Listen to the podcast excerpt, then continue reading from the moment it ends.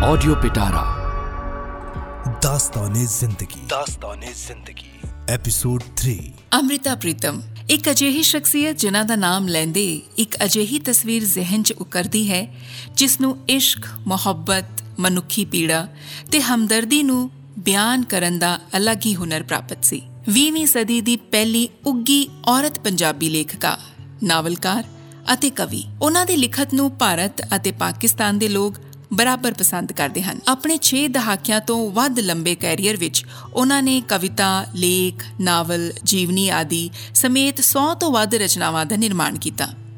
ਉਹਨਾਂ ਨੂੰ ਸਾਹਿਤ ਅਕਾਦਮੀ, ਭਾਰਤੀ ਗਿਆਨ ਪੀਠ ਅਤੇ ਪਦਮ ਵਿਭੂਸ਼ਣ ਵਰਗੇ ਵਕਾਰੀ ਪੁਰਸਕਾਰਾਂ ਨਾਲ ਸਨਮਾਨਿਤ ਕੀਤਾ ਗਿਆ।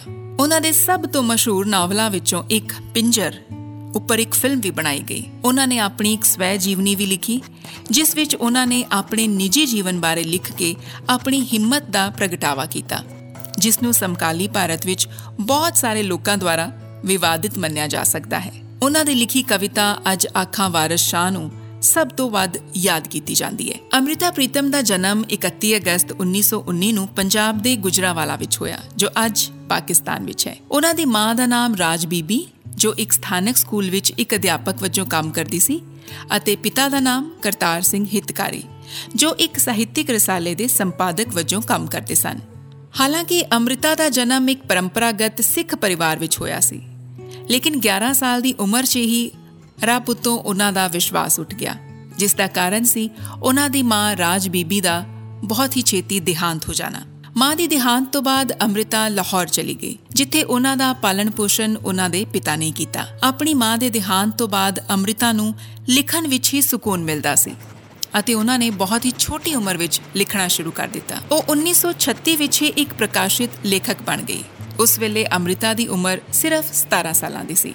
ਅੰਮ੍ਰਿਤ ਲਹਿਰਾ ਸਿਰਲੇਖ ਵਾਲੀ ਆਪਣੀ ਕਵਿਤਾ ਦਾ ਪਹਿਲਾ ਸੰਗ੍ਰਹਿ ਜਾਰੀ ਕਰਨ ਤੋਂ ਬਾਅਦ ਉਹਨਾਂ ਨੇ 1936 ਤੋਂ 1943 ਤੱਕ ਘੱਟੋ-ਘੱਟ 6 ਹੋਰ ਕਵਿਤਾਵਾਂ ਦਾ ਸੰਗ੍ਰਹਿ ਪ੍ਰਕਾਸ਼ਿਤ ਕੀਤਾ। ਆਪਣੀ ਮਾਂ ਦੀ ਮੌਤ ਤੋਂ ਬਾਅਦ ਉਹ ਇੱਕ ਮਜ਼ਬੂਤ ਅਤੇ ਸੁਤੰਤਰ ਔਰਤ ਬਣ ਚੁੱਕੀ ਸੀ ਅਤੇ ਉਹਨਾਂ ਦੀ ਦਿਲੇਰੀ ਉਹਨਾਂ ਦੀਆਂ ਲਿਖਤਾਂ ਦੇ ਵਿੱਚ ਵੀ ਬਖੂਬੀ ਪਤਾ ਲੱਗਦੀ ਸੀ। ਹੈਰਾਨੀ ਦੀ ਗੱਲ ਨਹੀਂ ਸੀ ਕਿ ਉਹ ਆਪਣੀਆਂ ਸਾਹਿਤਿਕ ਰਚਨਾਵਾਂ ਰਾਹੀਂ ਲੋਕਾਂ ਨੂੰ ਪ੍ਰੇਰਿਤ ਕਰਨ ਲਈ ਪ੍ਰਗਤੀਸ਼ੀਲ ਲੇਖਕਾਂ ਦੀ ਲਹਿਰ ਵਿੱਚ ਸ਼ਾਮਿਲ ਹੋ ਗਈ ਸੀ। ਇਸ ਤੋਂ ਬਾਅਦ 1944 ਵਿੱਚ ਉਹਨਾਂ ਦੀਆਂ ਰਚਨਾਵਾਂ ਦਾ ਇੱਕ ਸੰਗ੍ਰਹਿ, ਲੋਕ ਪੀੜ ਆਇਆ, ਜਿਸ ਵਿੱਚ 1943 ਦੇ ਬੰਗਾਲ ਕਾਲ ਅਤੇ ਦੇਸ਼ ਦੀ ਉਸ ਸਮੇਂ ਦੀ ਯੁੱਧਗ੍ਰਸਤ ਆਰਥਿਕਤਾ ਲਈ ਬ੍ਰਿਟਿਸ਼ ਰਾਜ ਦੀ ਆਲੋਚਨਾ ਕੀਤੀ ਗਈ ਸੀ। 1947 ਵਿੱਚ ਬ੍ਰਿਟਿਸ਼ ਭਾਰਤ ਦੀ ਵੰਡ ਤੋਂ ਬਾਅਦ ਅੰਮ੍ਰਿਤਾ ਲਾਹੌਰ ਤੋਂ ਨਵੀਂ ਦਿੱਲੀ ਚਲੀ ਗਈ।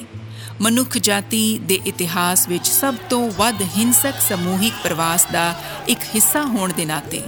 ਉਹਨਾਂ ਨੇ ਬਾਅਦ ਵਿੱਚ ਅੱਜ ਆਖਾਂ ਵਾਰਿਸ ਸ਼ਾਹ ਨੂੰ ਸਿਰਲੇਖ ਵਾਲੀ ਆਪਣੀ ਸਭ ਤੋਂ ਮਸ਼ਹੂਰ ਕਵਿਤਾ ਲਿਖੀ, ਜਿਸ ਵਿੱਚ ਭਾਰਤ ਦੀ ਵੰਡ ਦੌਰਾਨ ਹੋਏ ਕਤਲੇਆਮ ਤੇ ਆਪਣੇ ਦੁੱਖ ਨੂੰ ਪ੍ਰਗਟ ਕੀਤਾ ਸੀ। 1961 ਤੱਕ ਉਹਨਾਂ ਨੇ ਕਈ ਪ੍ਰਭਾਵਸ਼ਾਲੀ ਸਾਹਿਤਿਕ ਰਚਨਾਵਾਂ ਤਿਆਰ ਕਰਨ ਤੋਂ ਇਲਾਵਾ ਦਿੱਲੀ ਵਿੱਚ ਰਾਸ਼ਟਰੀ ਜਨਤਕ ਰੇਡੀਓ ਪ੍ਰਸਾਰਕ ਆਲ ਇੰਡੀਆ ਰੇਡੀਓ ਵਿੱਚ ਕੰਮ ਕੀਤਾ। 1960 ਤੋਂ ਬਾਅਦ ਉਹਨਾਂ ਦੀ ਸਾਹਿਤਿਕ ਰਚਨਾ ਜ਼ਿਆਦਾ ਨਾਰੀਵਾਦੀ ਬਣ ਗਈ ਜੋ ਪ੍ਰੀਤਮ ਸਿੰਘ ਨਾਲ ਉਹਨਾਂ ਦੇ ਨਾਖੁਸ਼ ਵਿਆਹ ਅਤੇ ਬਾਅਦ ਵਿੱਚ ਹੋਏ ਤਲਾਕ ਨੂੰ ਦਰਸਾਉਂਦੀ ਹੈ ਇਸ ਸਮੇਂ ਦੌਰਾਨ ਉਹਨਾਂ ਦੀਆਂ ਕਈ ਰਚਨਾਵਾਂ ਦਾ ਅੰਗਰੇਜ਼ੀ, ਡੈਨਿਸ਼, ਜਾਪਾਨੀ, ਫ੍ਰੈਂਚ ਅਤੇ ਮੈਂਡਰਿਨ ਸਮੇਤ ਹੋਰ ਕਈ ਭਾਸ਼ਾਵਾਂ ਵਿੱਚ ਅਨੁਵਾਦ ਕੀਤਾ ਗਿਆ ਸੀ। ਰਸੀਦੀ ਟਿਕਟ ਅਤੇ ਬਲੈਕ ਰੋਜ਼ ਨਾਂ ਦੀਆਂ ਕੁਝ ਸਵੈ ਜੀਵਨੀ ਰਚਨਾਵਾਂ ਵੀ ਆਈਆਂ। ਉਹਨਾਂ ਨੇ ਕਈ ਅਜਿਹੇ ਨਾਵਲ ਲਿਖੇ, ਜਿਨ੍ਹਾਂ ਉੱਪਰ ਬਾਅਦ ਵਿੱਚ ਕਈ ਫਿਲਮਾਂ ਵੀ ਬਣੀਆਂ। ਜਿਵੇਂ ਕਿ ਉਹਨਾਂ ਦਾ ਲਿਖਿਆ ਨਾਵਲ ਧਰਤੀ, ਸਾਗਰ ਤੇ ਸੀਪੀਆਂ, ਜਿਸ ਨੂੰ 1965 ਵਿੱਚ ਕਾਦੰਬਰੀ ਨਾਮ ਦੀ ਫਿਲਮ ਵਜੋਂ ਬਣਾਇਆ ਗਿਆ। ਉਹਨਾਂ ਦੀ ਕਹਾਣੀ ਸਾਲ 1976 ਵਿੱਚ ਇਸ ਨਾਵਲ ਤੇ ਡਾਕੂ ਨਾਮ ਦੀ ਫਿਲਮ ਬਣੀ ਅਤੇ ਪਿੰਜਰ ਇੱਕ ਪੁਰਸਕਾਰ ਜੇਤੂ ਫਿਲਮ ਬਣ ਗਈ। ਅਮ੍ਰਿਤਾ ਪ੍ਰੀਤਮ ਨੂੰ ਉਸ ਦੇ ਸ਼ਾਨਦਾਰ ਕੈਰੀਅਰ ਵਿੱਚ ਕਈ ਵਕਾਰੀ ਪੁਰਸਕਾਰਾਂ ਨਾਲ ਸਨਮਾਨਿਤ ਕੀਤਾ ਗਿਆ। ਅਮ੍ਰਿਤਾ ਪੰਜਾਬ ਸਰਕਾਰ ਦੁਆਰਾ ਦਿੱਤੇ ਜਾਣ ਵਾਲੇ ਪੰਜਾਬ ਰਤਨ ਅਵਾਰਡ ਨੂੰ ਹਾਸਲ ਕਰਨ ਵਾਲੀ ਪੁਰਸਕਾਰ ਦੀ ਪਹਿਲੀ ਪ੍ਰਾਪਤਕਰਤਾ ਬਣ ਗਈ। ਇਹ ਪੁਰਸਕਾਰ ਕਲਾ, ਸਾਹਿਤ, ਵਿਗਿਆਨ, ਟੈਕਨੋਲੋਜੀ, ਸੱਭਿਆਚਾਰ ਅਤੇ ਰਾਜਨੀਤੀ ਦੇ ਖੇਤਰ ਵਿੱਚ ਪ੍ਰਾਪਤੀਆਂ ਕਰਨ ਵਾਲਿਆਂ ਨੂੰ ਦਿੱਤਾ ਜਾਂਦਾ ਹੈ। 1956 ਵਿੱਚ ਅਮ੍ਰਿਤਾ ਪ੍ਰੀਤਮ ਨੂੰ ਆਪਣੀ ਕਵਿਤਾ ਸੁਨੇਹੜੇ ਲਈ ਸਾਹਿਤ ਅਕਾਦਮੀ ਪੁਰਸਕਾਰ ਵੀ ਦਿੱਤਾ ਗਿਆ। ਸੁਨੇਹੜੇ ਨੂੰ ਉਹਨਾਂ ਦੀ ਮਹਾਨ ਰਚਨਾ ਮੰਨਿਆ ਜਾਂਦਾ ਹੈ। 1982 ਵਿੱਚ ਭਾਰਤ ਦਾ ਸਰਵੋੱਚ ਸਾਹਿਤਿਕ ਪੁਰਸਕਾਰ ਮੰਨਿਆ ਜਾਣ ਵਾਲਾ ਗਿਆਨਪੀਠ ਅਵਾਰਡ ਵੀ ਦਿੱਤਾ ਗਿਆ। ਇਹ ਪੁਰਸਕਾਰ ਉਹਨਾਂ ਨੂੰ, ਉਹਨਾਂ ਦੀ ਕਿਤਾਬ ਕਾਗਜ਼ ਤੇ ਕੈਨਵਸ ਲਈ ਦਿੱਤਾ ਗਿਆ। ਅੰਮ੍ਰਿਤਾ ਦਾ ਵਿਆਹ ਲਾਹੌਰ ਦੇ ਇੱਕ ਅਮੀਰ ਵਪਾਰੀ ਦੇ ਪੁੱਤਰ ਪ੍ਰੀਤਮ ਸਿੰਘ ਨਾਲ ਹੋਇਆ ਸੀ। ਇਹ ਵਿਆਹ 1935 ਵਿੱਚ ਹੋਇਆ ਸੀ, ਜਦੋਂ ਅੰਮ੍ਰਿਤਾ ਅਜੇ ਆਪਣੀ ਅਲੜ ਉਮਰ ਵਿੱਚ ਹੀ ਸੀ। ਆਪਣੀ ਸਵੈ ਜੀਵਨੀ ਵਿੱਚ, ਜੋ ਉਹਨਾਂ ਦੇ ਵਿਆਹ ਤੋਂ ਕਈ ਸਾਲ ਬਾਅਦ ਲਿਖੀ ਗਈ ਸੀ, ਅੰਮ੍ਰਿਤਾ ਨੇ ਕਬੂਲ ਕੀਤਾ ਕਿ ਉਹਨਾਂ ਦਾ ਆਪਣੇ ਪਤੀ ਨਾਲ ਚੰਗਾ ਰਿਸ਼ਤਾ ਨਹੀਂ ਸੀ ਅਤੇ ਉਹਨਾਂ ਦਾ ਵਿਆਹ ਇੱਕ ਦੁਖੀ ਅਨੁਭਵ ਸੀ। 1944 ਵਿੱਚ ਉਹ ਇੱਕ ਸਾਥੀ ਕਵੀ ਸਾਹਿਰ ਲੁਧਿਆਣਵੀ ਨੂੰ ਮਿਲੀ, ਜੋ ਬਾਅਦ ਵਿੱਚ ਇੱਕ ਬਹੁਤ ਪ੍ਰਸਿੱਧ ਫਿਲਮ ਗੀਤਕਾਰ ਬਣ ਗਏ। ਭਾਵੇਂ ਅੰਮ੍ਰਿਤਾ ਪਹਿਲਾਂ ਹੀ ਪ੍ਰੀਤਮ ਸਿੰਘ ਨਾਲ ਵਿਆਹੀ ਹੋਈ ਸੀ, ਪਰ ਸਾਹਿਰ ਲੁਧਿਆਣਵੀ ਦੇ ਪ੍ਰਤੀ ਅੰਮ੍ਰਿਤਾ ਦਾ ਲਗਾਵ ਅਨੁਚਿਤ ਸੀ, ਜਿਸ ਦੀ ਯਾਦ ਉਹ ਬਾਅਦ ਵਿੱਚ ਆਪਣੀ ਸਵੈ ਜੀਵਨੀ ਰਸੀਦੀ ਟਿਕਟ ਵਿੱਚ ਲਿਖਦੀ ਹੈ। ਆਖਿਰਕਾਰ ਉਹਨਾਂ ਨੇ 1960 ਵਿੱਚ ਆਪਣੇ ਪਤੀ ਪ੍ਰੀਤਮ ਸਿੰਘ ਨੂੰ ਛੱਡ ਦਿੱਤਾ। ਹਾਲਾਂਕਿ ਅੰਮ੍ਰਿਤਾ ਹਮੇਸ਼ਾ ਜਾਣਦੀ ਸੀ ਕਿ ਸਾਹਿਰ ਲੁਧਿਆਣਵੀ ਨਾਲ ਰਿਸ਼ਤਾ ਕਾਇਮ ਕਰਨਾ ਲਗਭਗ ਅਸੰਭਵ ਸੀ। ਅੰਮ੍ਰਿਤਾ ਨੂੰ ਬਾਅਦ ਵਿੱਚ ਇਮਰੋਜ਼ ਇੱਕ ਉੱਗੇ ਕਲਾਕਾਰ ਅਤੇ ਲੇਖਕ ਵੱਲੋਂ ਅਥਾ ਪਿਆਰ ਮਿਲਿਆ। ਦੋਹਾਂ ਨੇ ਅਧਿਕਾਰਿਕ ਤੌਰ ਤੇ ਕਦੇ ਵਿਆਹ ਨਹੀਂ ਸੀ ਕੀਤਾ, ਪਰ ਆਪਣੀ ਜ਼ਿੰਦਗੀ ਦੇ ਆਖਰੀ 40 ਸਾਲ ਅੰਮ੍ਰਿਤਾ ਨੇ ਇਮਰੋਜ਼ ਨਾਲ ਹੀ ਬਿਤਾਏ। ਇਮਰੋਜ਼, ਜੋ ਕਿ ਬਹੁਤ ਹੀ ਕਮਾਲ ਦੇ ਪੇਂਟਰ ਹਨ। ਅੰਮ੍ਰਿਤਾ ਉਹਨਾਂ ਦੀਆਂ ਕੁਝ ਪੇਂਟਿੰਗਾਂ ਲਈ ਪ੍ਰੇਰਣਾ ਬਣ ਗਈ ਅਤੇ ਅੰਮ੍ਰਿਤਾ ਦੀਆਂ ਸਾਰੀਆਂ ਕਿਤਾਬਾਂ ਅਤੇ ਨਾਵਲਾਂ ਦੇ ਮੁੱਖ ਕਵਰ ਨੂੰ ਡਿਜ਼ਾਈਨ ਵੀ ਇਮਰੋਜ਼ ਹੀ ਕਰਦੇ ਸਨ। ਦੋਹਾਂ ਦੀ ਪ੍ਰੇਮ ਕਹਾਣੀ ਨੂੰ Amrita Imroz a love story ਨਾਂ ਦੀ ਕਿਤਾਬ ਰਾਹੀਂ ਅਮਰ ਕਰ ਦਿੱਤਾ ਗਿਆ ਹੈ। ਆਪਣੇ ਸ਼ਾਨਦਾਰ ਕੈਰੀਅਰ ਦੇ ਦੌਰਾਨ ਅੰਮ੍ਰਿਤਾ ਜੀ ਨੇ ਕੁੱਲ 28 ਨਾਵਲ 18 ਸੰਗ੍ਰਹਿ 16 ਫੁਟਕਲ ਵਾਰਤਕ ਅਤੇ 5 ਛੋਟੀਆਂ ਕਹਾਣੀਆਂ ਲਿਖੀਆਂ। ਉਹਨਾਂ ਦੀਆਂ ਬਹੁਤ ਸਾਰੀਆਂ ਰਚਨਾਵਾਂ ਕਈਆਂ ਲਈ ਪ੍ਰੇਰਣਾ ਦਾ ਕੰਮ ਕਰਦੀਆਂ ਹਨ। ਅਮ੍ਰਿਤਾ ਪ੍ਰੀਤਮ ਦਾ ਦੇਹਾਂਤ 31 ਅਕਤੂਬਰ 2005 ਨੂੰ ਨਵੀਂ ਦਿੱਲੀ ਵਿੱਚ ਹੋਇਆ। ਉਸ ਸਮੇਂ ਉਹਨਾਂ ਦੇ ਹਮਸਫਰ ਇਮਰੋਜ਼ ਉਹਨਾਂ ਦੇ ਨਾਲ ਹੀ ਸਨ।